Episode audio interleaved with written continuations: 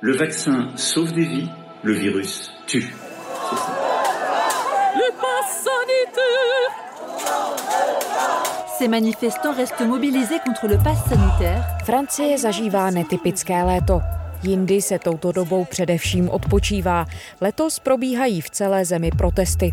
Pohání je odpor k vládním opatřením, jež mají za cíl zvýšit proočkovanost populace a snížit tak hrozbu ničivých dopadů další vlny epidemie.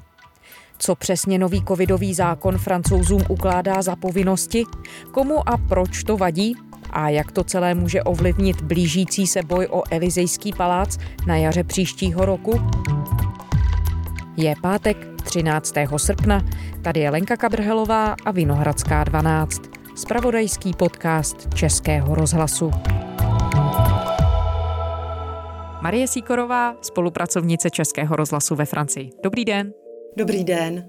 Marie, tento týden začal ve Francii platit tedy nový covidový zákon, který vyvolal po celé zemi rozsáhlé protesty. Můžeme na úvod říct, co všechno tenhle zákon zavádí a proč to budí tak velký odpor? Tak je to vlastně zásadní rozhodnutí francouzské ústavní rady, která minulý týden s konečnou platností rozhodla o nových dalších nařízení spojených právě s tím covid pasem. Ten od teď musí ve Francii předložit i každý klient v kavárnách, barech, restauracích. Platí ale i pro návštěvy v nemocnicích nebo v domovech pro seniory. Nevztahuje se tedy na pohotovostní služby. Zásadní je pak i schválení toho nařízení ústavní radou, že se všichni zdravotníci a veškerý personál, který pracuje ve zdravotnictví nebo i v sociálních službách, což jsou třeba i hasiči, musí nechat naočkovat a to do 15. září. Pak začnou kontroly. To jsou tedy ta zásadní rozhodnutí, ty body, které se protestujícím, ale i opozici prezidenta Emmanuela Macrona nelíbí. Taková nařízení považují za diskriminační, za zásah do osobních svobod. Mnozí hovoří také o Macronově diktatuře. Takže tu máme dvě hlavní větve nějakého nového postupu. Jedna je povinné očkování pro vymezené profese a druhá je tedy ten zdravotnický pas. Pojďme se podívat nejdřív na něj. Nově tedy platí povinnost prokazovat se, jak jste to říkala, při vstupu do restaurací, kaváren, meziměstských vlaků a tak dál s tím zdravotním covid pasem. Jak ten celý systém funguje?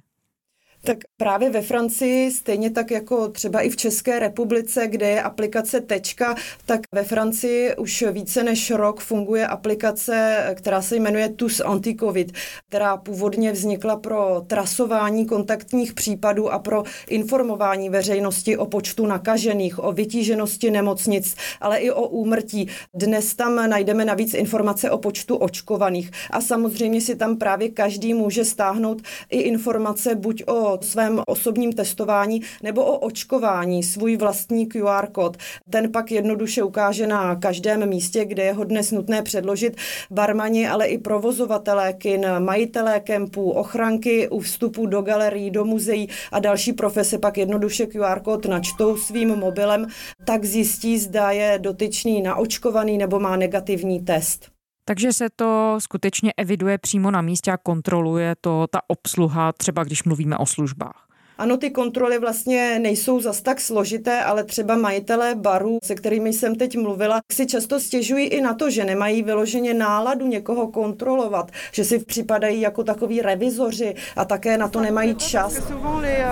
Disons que c'est pas, disons que j'ai pas que ça, j'ai pas que ça à faire. C'est pas mon boulot premier. A samozřejmě to vyvolává i menší klientelu. Ovšem, kdo chce třeba na výstavu, tak to bylo vidět i v některých muzeích, tak určitě zároveň podstoupí i to testování.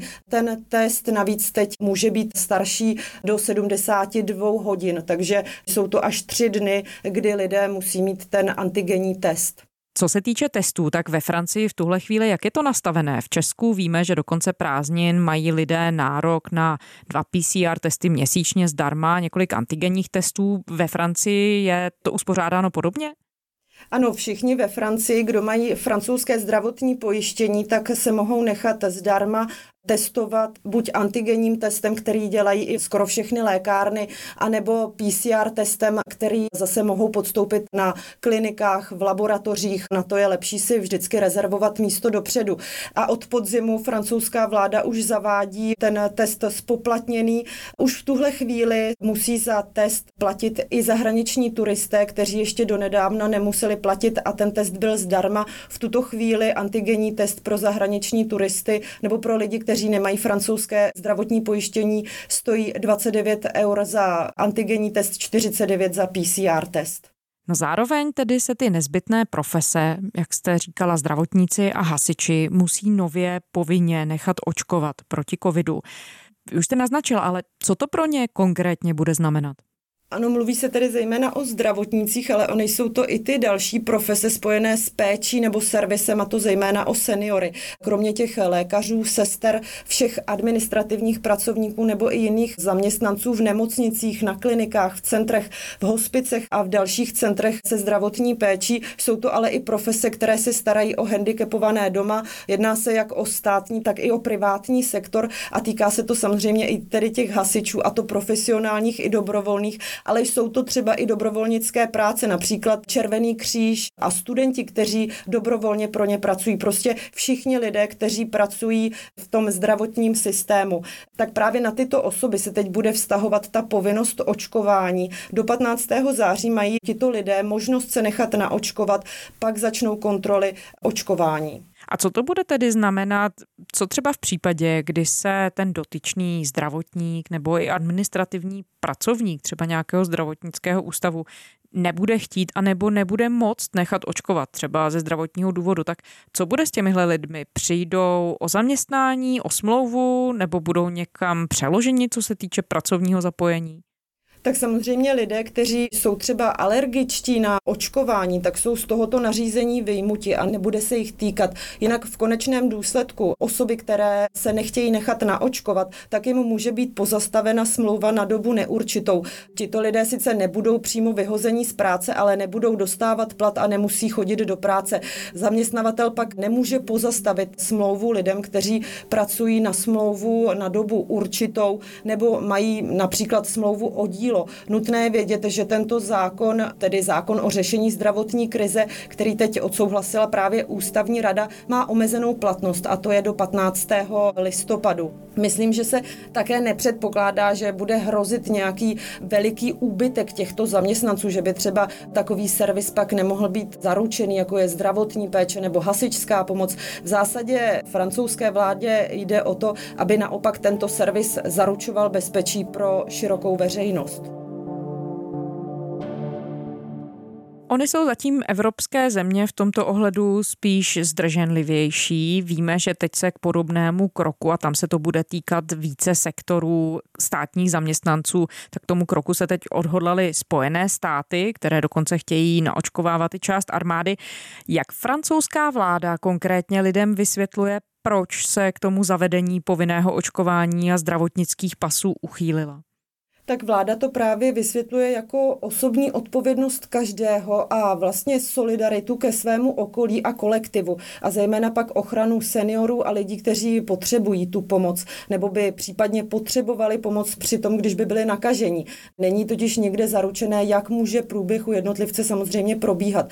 Francouzská vláda ta v tuto chvíli možná drsná a přísná nařízení, ale vysvětluje jako nutnou prevenci. Totiž chce předejít tomu, co se stalo stalo loni, kdy v létě uvolnila opatření a po návratu z dovolených v září došlo k ohromnému nárůstu těch nakažených, kdy se přetížil zdravotní systém, muselo docházet k převozu nemocných. Známé byly ty záběry, fotografie z vlaků TŽV, kdy se převáželi nemocní. Znovu se zavedl noční zákaz vycházení, lockdown, uzavřela se všechna veřejná místa, lidé nesměli cestovat, vzdalovat se od svých domovů a to jen třeba na kilometr. Tak právě tomu se chce francouzská vláda vyvarovat, aby se prostě v září nemuselo dospět do takového kritického stádia, kdy se opět celá země uzavřela.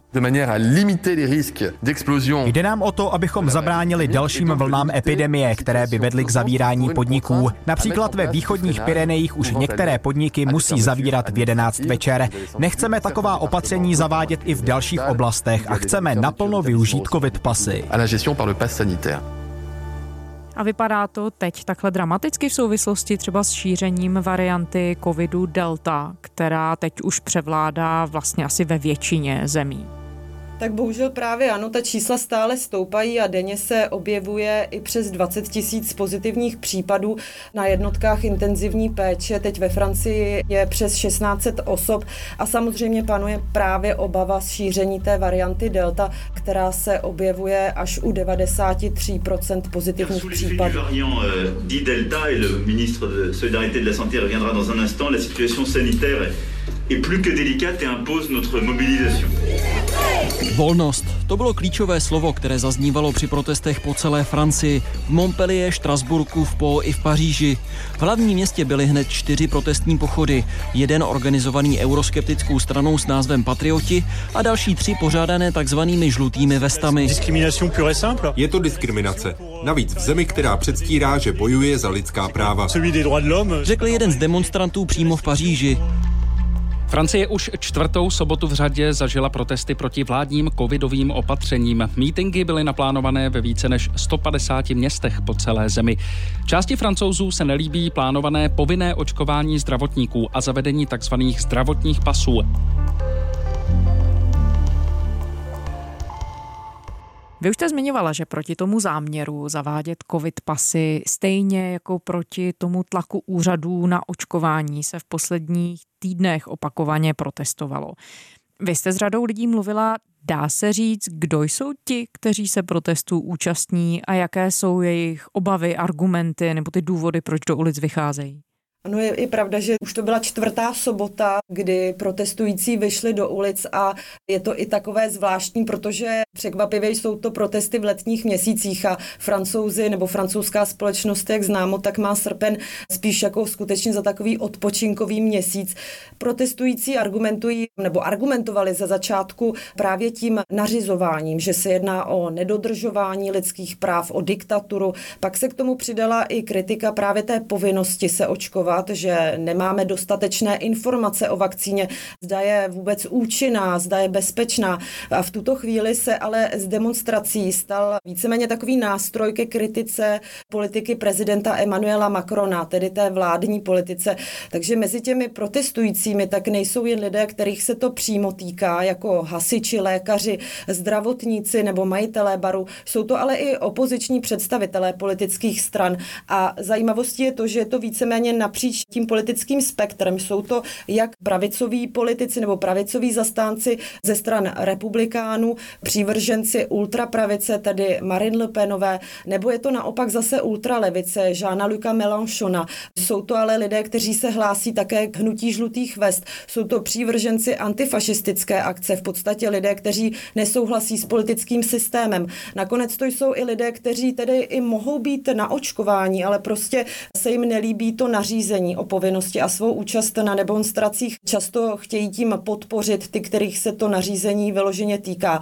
Takže ty demonstrace patří, řekla bych, k těm víceméně průměrným, nejsou úplně ty největší, ale zásadní je to, že jsou po celé Francii a to i v malých městech, že se prostě můžou týkat všech. Tak to je docela pestrá směs těch účinkujících. Jsou tam třeba i nějaké veřejně známé osobnosti, teď myslím s výjimkou těch politiků, které jste zmiňovala, které by vlastně táhly tedy ten odpor někam ku předu. Tak mezi těmi známými osobnostmi nebo těmi lidmi, kteří podporují ty protestující, tak je třeba i jeden z šéf kuchařů ověnčeným Michelinskou hvězdou, Filip Ečebec. Teď od 30. srpna COVID pas budou muset totiž ve Francii předkládat i zaměstnanci restaurací, pokud na ně tedy přijde kontrola. Nebudou sice nucení se nechat naočkovat, jako třeba právě zdravotníci, ale budou muset případně pravidelně podstupovat test. No a právě toto nařízení kritizoval tento známý šéf kuchař a argumentoval i tím, že to odrazuje lidi od práce a i od potěšení z francouzské gastronomie.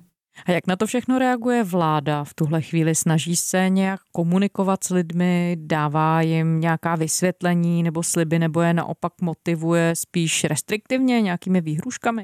Neřekla bych, že by vyloženě vyhrožovala. Myslím, že by se to spíš vládě vymstilo, i když na protesty vláda samozřejmě reagovat nějak musí. Přece jen na ty protesty, jak jsem zmínila, tak jsou po celé Francii.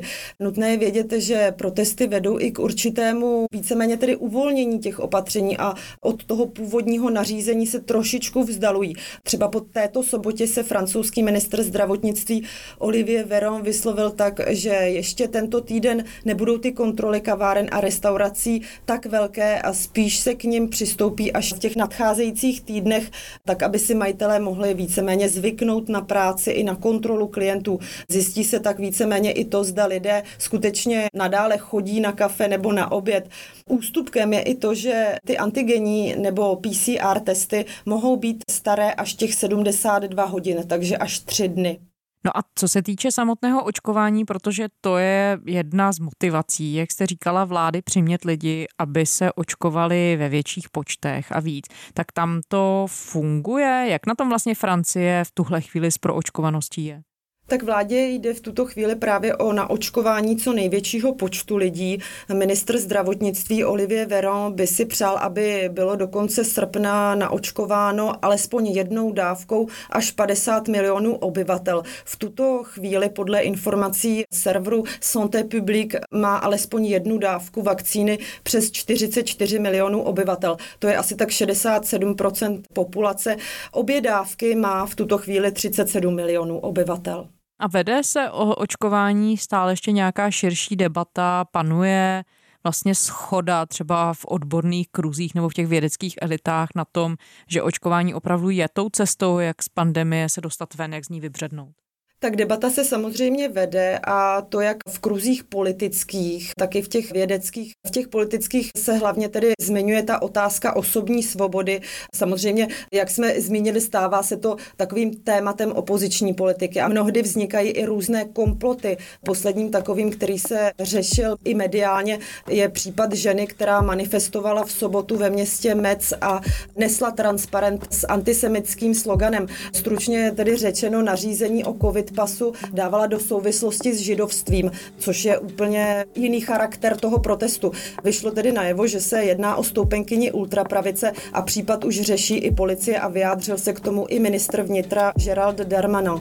Pak jsou to ale také velké diskuze právě na úrovni těch vědeckých, které z valné většiny zastávají názor na tom urychleném očkování, které víceméně má předejít té přetíženosti nemocnic. A v té souvislosti se samozřejmě vede i diskuze o možnosti možnosti povinného očkování pro další profese, jako jsou třeba vyučující, případně nařídit třetí vakcínu pro seniory a v konečném důsledku třeba i povinnost očkování pro všechny. To jsou ale zatím tedy jen hypotézy.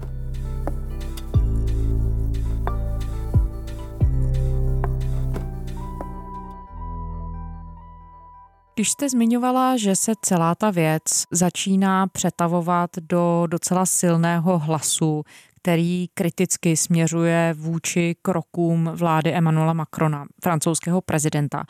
Jak se to odráží tedy v jeho politických výsledcích? My víme, že Francie se blíží k prezidentským volbám, mají se uskutečnit za necelých 8 měsíců. Macron bude chtít obhajovat mandát. Může se mu to povést? Dá se v tuhle chvíli už odhadovat, jestli se způsob, jakým vede zemi pandemickou krizí, může na té jeho snaze o znovu zvolení promítnout? Je pravda, že Emmanuel Macron se zatím vyloženě nevyslovil a oficiálně tu svou kandidaturu do voleb 2022 ještě nepodal, totiž měl by to udělat možná co nejpozději, protože jeho mandát nadále trvá. Pokud by to tedy udělal už teď, veškeré jeho konání by bylo potom bráno jako předvolební meeting, i když samozřejmě už se o tom mediálně mluví, že kandidátem skutečně bude. Oficiálně to potvrzené tedy není, ale je to víceméně jasné. Il s'agit du C'est très sympa que ça se couche plus tard. Ce jardin est incroyable. C'est magnifique. Voilà. Et cette vidéo est incroyable. Et là, vous avez les, les canards. Macron se už teď často obrací k různým skupinám společnosti. Mluví k mladým prostřednictvím Instagramu, jezdí po regionech a navštěvuje malá města, kde se naopak stýká s tradiční společností. A co se týče jeho protipandemické politiky, já si myslím, že většinová společnost ty jeho kroky víceméně kvituje, souhlasí s nimi. Ono je to tak trochu patrné i na počtu očkovaných. Lidé tedy v tuto chvíli tu strategii přijali. Na druhou stranu je ale kritizován z obou stran opozice, jak už jsme zmínili, a třeba předseda socialistů Olivier Faure ho kritizuje za nedůslednost a takové jakoby pokrytectví. Podle něj měl vyhlásit celostátně a nabádat k tomu, aby se očkovalo povinně, když vlastně to očkování víceméně povinné už tak trošku je. Takže ta kritika směřuje vlastně k tomu, že udělal takový krok na půl cesty, že nešli až úplně do konce a nenařizovala jeho vláda očkování plošné. Přesně tak, přesně tak. Předseda socialistů Olivier Faure víceméně řekl, že se prezident Emmanuel Macron bojí toho slova povinnost, že neřekne, že očkování je povinné a nadále se mluví jako o očkování, které je dobrovolné, ale veškeré ty kroky, veškerá ta nařízení samozřejmě spijou k tomu, aby se co nejvíce obyvatel, co největší populace naočkovala.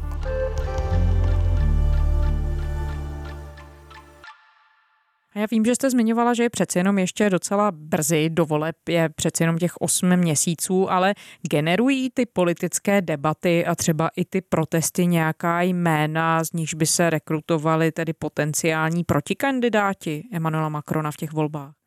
Tak jak jsme zmínili, tak sám Macron tedy tu svou kandidaturu zatím nepodal. Stejně taky nepodala zatím ještě ani kandidátka ultrapravice Marine Le Penová, která by mohla být jeho protikandidátkou. Samozřejmě při poslední volbě tomu tak bylo. Druhé kolo francouzských regionálních voleb podle předběžných průzkumů ovládli konzervativní republikáni. Krajně pravicová strana Marine Le Penové, Národní združení, pravděpodobně nepovede žádný ze 13 francouzských regionů. Zklamáním jsou místní volby i pro republiku v pohybu prezidenta Emmanuela Macrona. V některých regionech se centristické hnutí ani nedostalo do druhého kola. Zatím známe ty kandidáty u pravicových republikánů, kde bude kandidovat i vítězka regionálních voleb za Ile-de-France France Valérie Pekresová. Dalším kandidátem za pravici je Xavier Bertrand. Ten představuje spíš takové tradiční konzervativní křídlo té pravice. Na opačném pólu, na levici, se spekuluje o současné starostce Paříže Anne Hidalgové, která je ze socialistické strany. Právě ona je teď poměrně mediální hvězdou. Velice často vystupuje v médiích. V neděli například přejala olympijskou vlajku. Je takovou mezinárodní reprezentantkou Francie i teď, co se týče právě těch olympijských her, takže se i u ní očekává, zda do boje půjde. Macron se v tuto chvíli nejspíš ani tak neobává právě Marine Le Penové, s ní by nejspíš do druhého kola, pokud by se tam tedy dostal, tak s ní by šel raději než právě s některým z těch jiných kandidátů, protože u Le Penové má tak trochu zajištěné, že i voliči jiných stran by spíš volili v druhém kole pro něj, pro Macrona, než právě pro Le Penovou. V podstatě by tak víceméně lidé dali dali najevo to, že Macron je menším zlem. Pokud by tam ale byl kandidát nebo kandidátka z umírněné pravice nebo z umírněné levice, tak tím si Macron nemůže být tak jistý, že by uspěl, protože za těch pět let svého mandátu přešel od levice až k pravicové politice a to se samozřejmě mnohým jeho voličům nelíbí a považují to za zklamání. Ale jestli tomu rozumím správně, v tuhle chvíli se tedy zdá, že většina národa ty kroky prezidenta podporuje. Je to tak? Dá se říct, že víceméně ano. Za ten rok a půl té pandemické krize se člověk lecos o společnosti dozvěděl, ve které žije. Překvapilo vás osobně něco na postojích francouzské společnosti od té chvíle, co covid začal měnit společnost, co propukla opatření a tak dále.